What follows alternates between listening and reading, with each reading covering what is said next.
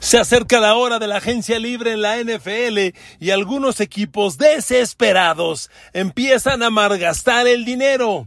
Los Cleveland Browns hacen jugador franquicia David Njoku, un ala cerrada que cobrará entre los cinco mejores de la liga cuando terminó fuera de los 20 mejores. Queridos amigos, bienvenidos a mi podcast. Un abrazo, gracias por su compañía. Feliz de estar con ustedes. Abrazo como siempre de YouTube, Spotify, Podcast, Apple, Google, Amazon Music y todas las plataformas. Miren amigos, hace una semana, hace unos días, platicábamos que esto de, la, de los jugadores franquicia y de la inminente llegada de la agencia libre puede representar la desesperación en algunos equipos y muchas veces pasa que se sobrepaga a jugadores que no valen tanto. Y a mí este lunes me llamó la atención que los Cleveland Browns anuncian que el ala cerrada David Njoku será jugador franquicia. Primero un poquito de contexto, muy rápido. A ver amigos. Un jugador franquicia es un jugador que se iba a convertir en agente libre. ¿Qué es agente libre? Termina su contrato y tiene el derecho de firmar con quien quiera. Es decir, el equipo lo estaba a punto de perder si no le daba el mejor sueldo disponible. Lo conviertes en jugador franquicia y el jugador se queda contigo, contigo como equipo obligado a pagarle el sueldo promedio de los cinco mejor pagados de su posición. En el caso de David Njoku, a la cerrada, al hacerlo franquicia, le van a tener que pagar 10 millones 834 mil dólares de sueldo. ¿Saben cuál es el problema, queridos amigos? Que los Cleveland Browns tuvieron tres alas cerradas el año pasado. David Njoku ni siquiera fue el mejor de Cleveland. Fue el tercero. Bueno, compitió entre el segundo y el tercero. No, no trascendió. Y le vas a pagar como uno de los cinco mejores. A ver, amigos, Aquí los datos. Primero, ¿quién es David Njoku? Es un jugador que tiene cinco años en la NFL, va a jugar su sexta temporada en este 2022. Usted tal vez ni lo ha oído, no me sorprendería, a lo mejor sí, porque no es un jugador relevante. Déjeme darle un dato. En las tres últimas temporadas sumadas, David Njoku ha jugado 33 de 48 partidos posibles. Es decir, en las últimas tres temporadas ha perdido 15. Prácticamente ha perdido una temporada completa de las últimas tres. No es un jugador que se pueda mantener estable físicamente y ese ya de inicio es un grave problema. Segundo, la temporada pasada atrapó 36 pases. 36 pases.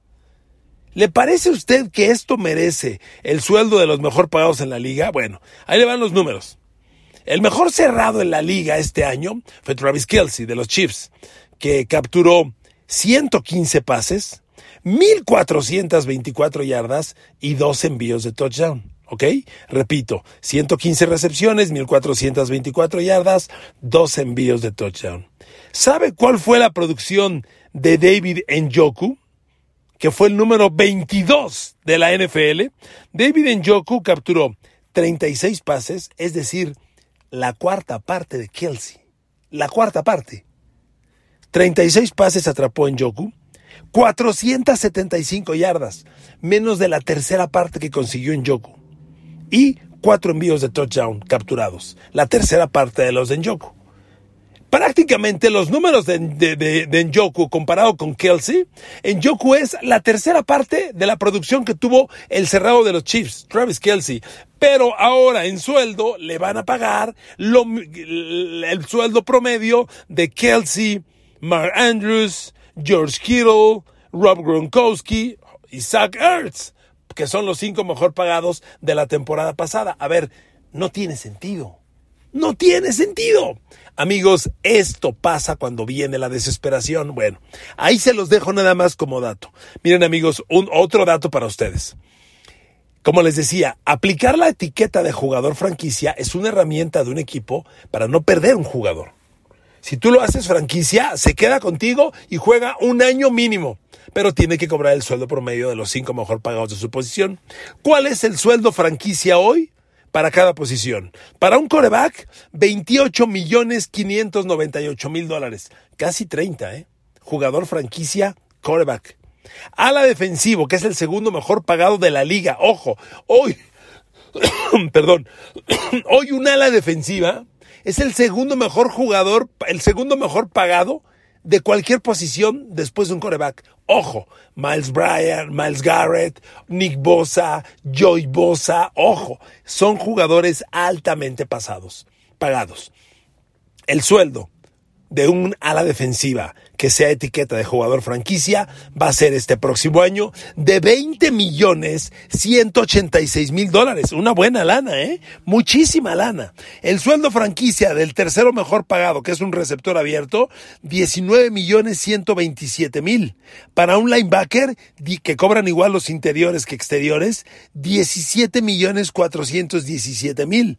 Para un corner, que viene a ser el quinto mejor pagado de un equipo, tantito menos que un linebacker 17 millones 295 mil. Son prácticamente 130 mil dólares la diferencia, pero es el quinto mejor pagado. Luego viene el tackle defensivo, 16 millones 888 mil. Hasta el séptimo lugar los linieros ofensivos, 16 millones 698 mil promedio. Juegues tackle centro, hogar o donde juegues, cobras lo mismo, que no es lo mismo jugar un tackle izquierdo que un, que guard derecho. Pero bueno, pagan aquí lo mismo. El safety, 13 millones 544 mil. El corredor, 12 millones millones 536 mil. Fíjese hasta dónde ha bajado un corredor. Es el antepenúltimo menos, no quiero decir menos pagado, o menor con, menor sueldo, pues, en, en, etiqueta de franquicia. El corredor solo 12 millones y medio. Luego viene el cerrado, que es el penúltimo, como le acabo de decir, 10 millones 834 mil este, y, un jugador de equipos especiales que se etiqueta franquicia, cosa que se ve casi nunca, 5 millones 469 mil dólares. Pero amigos, lo de Cleveland es una locura. Bueno, ahora, rumores, rumores. Pittsburgh, parece que Pittsburgh va a estar muy activo. Como le decía la semana pasada con tristeza, el rumor que hay de coreback para Pittsburgh no habla de los más cotizados aunque el fin de semana una, página sumamente calificada habló de que otra vez surgía el rumor de Rodgers para Pittsburgh. Yo ya no sé qué creer o qué no creer. Pero el día de hoy, lunes, se habló de que Pittsburgh va a estar muy activo en línea ofensiva. Pittsburgh sabe que necesitas línea ofensiva. Sea quien sea tu coreback, si no lo proteges, está destinado a acabar. Entonces Pittsburgh, que tiene una pésima línea ofensiva, algo de lo que usted y yo platicábamos desde hace un año, si usted es fan de Pittsburgh y me favorece con su atención, desde hace un año estamos hablando de que Pittsburgh no tiene línea ofensiva. Pittsburgh no planeó o fracasó en la planeación de renovación de línea ofensiva. Ok, se dice que Pittsburgh va muy duro por Laken Tomlinson, guard titular de los 49ers, y por Ryan Jensen, centro titular de los Tampa Bay Buccaneers. El centro titular de Tom Brady las últimas dos temporadas. Ryan Jensen y el guard izquierdo, Laken Tomlinson. Si Pittsburgh va con ello y su primera de draft es un tackle izquierdo, perfecto. Perfecto. Línea ofensiva renovada. La bronca es que te va a quedar el coreback. Si terminan firmando a James Winston, como platicábamos, que es, que es una, una, versión muy alta, bueno, pues Pittsburgh ya habrá renovado, ya habrá cumplido con la renovación de línea ofensiva. Si Pittsburgh va por Aaron Rodgers tan decididamente como dicen, no tendrá selecciones de draft, pero podría pensarse, a mí me gusta el plan, ir por Aaron Rodgers, quedarte sin draft primera y segunda este año y los dos siguientes, pero en agencia libre traerte a Tomlinson y a Ryan Jensen. A ver, Steelers, yo les digo, si yo te digo, tu centro es Ryan Jensen, tu hogar izquierdo es Laken Tomlinson. Tu coreback es Aaron Rodgers. Tu corredor es Najee Harris. Tu cerrado es Pete Fryermuth. Y los abiertos son Deontay Johnson y Chase Claypool. Pero no tienes primera y segunda de draft en tres años. ¿Te gusta o no te gusta? A mí me encantaría. Ese plan yo lo compro, lo firmo con los ojos cerrados es una alternativa. Cuando surgió esta versión de la línea ofensiva, yo dije, ah, me gusta la alternativa entonces de que sí vayan por Rodgers y refuercen la línea ofensiva vía agencia libre. Eso es lo que sí me gusta. Pero vamos a ver y darle tiempo al tiempo. Pero ese rumor está sonando y sonando con mucha fuerza. Miren amigos, la agencia libre empieza el jueves de la semana que entra. Ya queda un poco más de una semana. Ya los equipos están puliendo los últimos detalles de la lana. La, el tope salarial, todo indica, van a ser 208 millones de dólares. Sube de 187, digamos 188 millones, a 208. Sube 20 millones. Sube el sueldo de un buen coreback. O sea, 20 millones, le recuerdo que Brady el año pasado cobró 25. Si el tope salarial sube 20, sube casi el sueldo de Brady la temporada pasada. Para que usted se dé una idea. O sea, sube un buen trancazo. Un gran trancazo. Y la NFL no lo sube por, por caprichos. Lo sube porque son las utilidades del contrato de televisión. La NFL negocia un contrato con las televisoras, que digo, no se conocen cifras totalmente precisas, pero son más o menos de 18 mil a 20 mil millones de dólares. Imagínese, divide usted 18 mil entre 32 equipos. Eso le da el tope salarial. Hagamos la operación. Si sacamos 18 mil entre 32, te da a 560, que es una cifra del doble de lo que estamos hablando la NFL designa esa cantidad por igual a los 32 equipos. Y de ese dinero hay un apartado que es el tope salarial, lo que le he explicado varios días anteriores, que es el dinero que los 32 equipos por igual utilizan para pagar la nómina de los 53 jugadores más los 8 de la escuadra de práctica. Entonces, amigos, si sube a 208 millones de dólares, resultado de las utilidades de la televisión, híjole, es mucha lana, queridos amigos, mucho billete, y entonces sí se pueden hacer cosas muy interesantes, pero no malgastar el dinero. A ver, retomo el tema de Njoku y solo termino con esto. Cleveland le va a pagar a Njoku al hacerlo franquicia, el sueldo de Travis Kelsey, George Kittle, Rob Gronkowski y Zach Ertz. Cuando su producción fue la número 22 de la liga. Fíjese, le voy a dar las alas cerradas que tuvieron mejores números que David Njoku la temporada pasada. Gerald Everett de Seattle. Bueno, Pat Fryermuth, el novato de Pittsburgh, tuvo mejores números que Njoku. Jared Cook de los Chargers el jovencito TJ Hawkinson de Detroit, Tyler Conklin de Minnesota, que es el segundo. Como le decía, ni siquiera, ni siquiera en Cleveland logró en Yoku los mejores números, porque Austin Hooper, si evaluamos también el tema bloqueador, Austin Hooper lo superó. Austin Hooper, para empezar, jugó los 16 partidos, estuvo sano. Ya le decía yo que Joku traía un problema grave de que no puede mantenerse en sano. Bueno, Austin Hooper jugó los 16 partidos y le vas a dar tanto dinero, aquí está un ejemplo perfecto de cómo los equipos se empiezan a locar. Bueno, otro tema. el último rumor. Surge una versión muy fuerte de que Amari Cooper, receptor próximamente a ser dado de baja por los Dallas Cowboys, puede pintar para los Pats de Nueva Inglaterra. Nueva Inglaterra tiene Nelson Aguilar, un receptor de 16 millones de dólares esta temporada, que es muchísimo dinero. Y honestamente, David Njoku no jugó a ese nivel, no demostró esos números. Y sin embargo, va a cobrar esa lana. Se dice que podría darse el caso de que Nueva Inglaterra, desde baja Nelson Agolor, no va a recuperar exactamente el dinero que Agolor iba a cobrar este año, pero sí una buena parte, y usen ese dinero en firmar a Mari Cooper. Y se cree que a Mari Cooper podría ser el receptor que está buscando Mac Jones, porque miren amigos, los equipos evalúan sueldo contra rendimiento, o sea, es la única forma. Como tienes que optimizar el sueldo, tienes que evaluar necesariamente lo que, lo que rindió y lo que le pagas. Y a Mari Cooper, bueno, no, no, no rindió para 22 millones de dólares. Por eso Dallas lo va a dar de baja inminentemente, próximamente. Pero los Pats podrían despedirse de Nelson Aguilar firmando a Mari Cooper. Miren, a Mari Cooper, cuando te dan de baja, como va a ocurrir con a Mari Cooper, te devalúas cañón.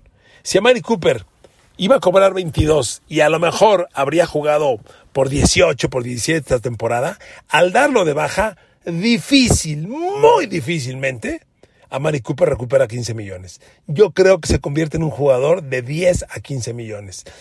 Pero si bien le va, es casi, casi una devaluación del 50% al contrato que venías cobrando previamente. Entonces, no es ni con mucho una situación agradable para el jugador, porque si pierdes un valor importante, bueno, en el, al mercado le estás diciendo, lo despido porque no rindió. Y ese mensaje necesariamente te devalúa. Entonces, ahí está el tema. Bueno, cierro el podcast con Aaron Rodgers. Aaron Rodgers dio la nota otra vez, pues porque fue a la boda de su compañero querido David Bakhtiari, el tackle izquierdo. Se casó Bakhtiari en Santa Bárbara, California, y Aaron Rodgers fue a la boda Ahora fue de soltero, ya ven que se despidió de la novia también recientemente, entonces fue de solterito, ¿eh? ir de soltero a una boda, pues como que no es mala estrategia, ¿no? Siempre hay, siempre hay muchas alternativas para conocer gente, si es que andas de soltero y lo tuyo es buscar pareja próxima. Entonces, eh, Rogers apareció así, la cadena esta que anda siempre buscando la foto no, permitida en el mundo en el mundo del espectáculo la cadena TMZ lo saca Aaron Rodgers y bueno pues amigos Aaron Rodgers debe definir pronto ¿por qué? porque mañana es el límite de los equipos NFL para designar etiqueta franquicia para un jugador. Ya le decía yo que eh, los jugadores franquicia cobran el sueldo promedio de los cinco mejores, mejor pagados de cada posición. Pero, pero, los equipos tienen hasta el día de mañana para hacer esa designación. Si no la hacen, el jugador se convierte en franquicia y es muy probable que en el mercado lo pierdas. Le vuelvo a dar el ejemplo. Yo doy por hecho que Nueva Inglaterra va a perder al corner JC Jackson. JC Jackson además ya generó ese sentimiento de, de, odio y de rechazo, de enfado. No me quisiste pagar, pues me voy a ir, te lo voy a cobrar. Y JC Jackson es una posición sumamente cotizada. A ver, ¿quién no necesita un corner? Pues, ¿Cuál es su equipo favorito? ¿Cuál? Dígame usted, su equipo favorito. Seguramente me dicen 49ers. Ah, 49ers, pues tienes que parar a, a Matthew Stafford. ¿Quién es tu equipo favorito? Um, Kansas City, Mahomes. Muy bien, pues tienes que parar a Justin Herbert y a Derek Carr. Hoy en día todos los equipos tienen un super coreback en su división al que tienen que frenar. Y para parar un super coreback necesitas dos cosas. Alas defensivas y presión defensiva para atacar al coreback y corner que haga buen trabajo en la cobertura de pase. Y los corners no sobran.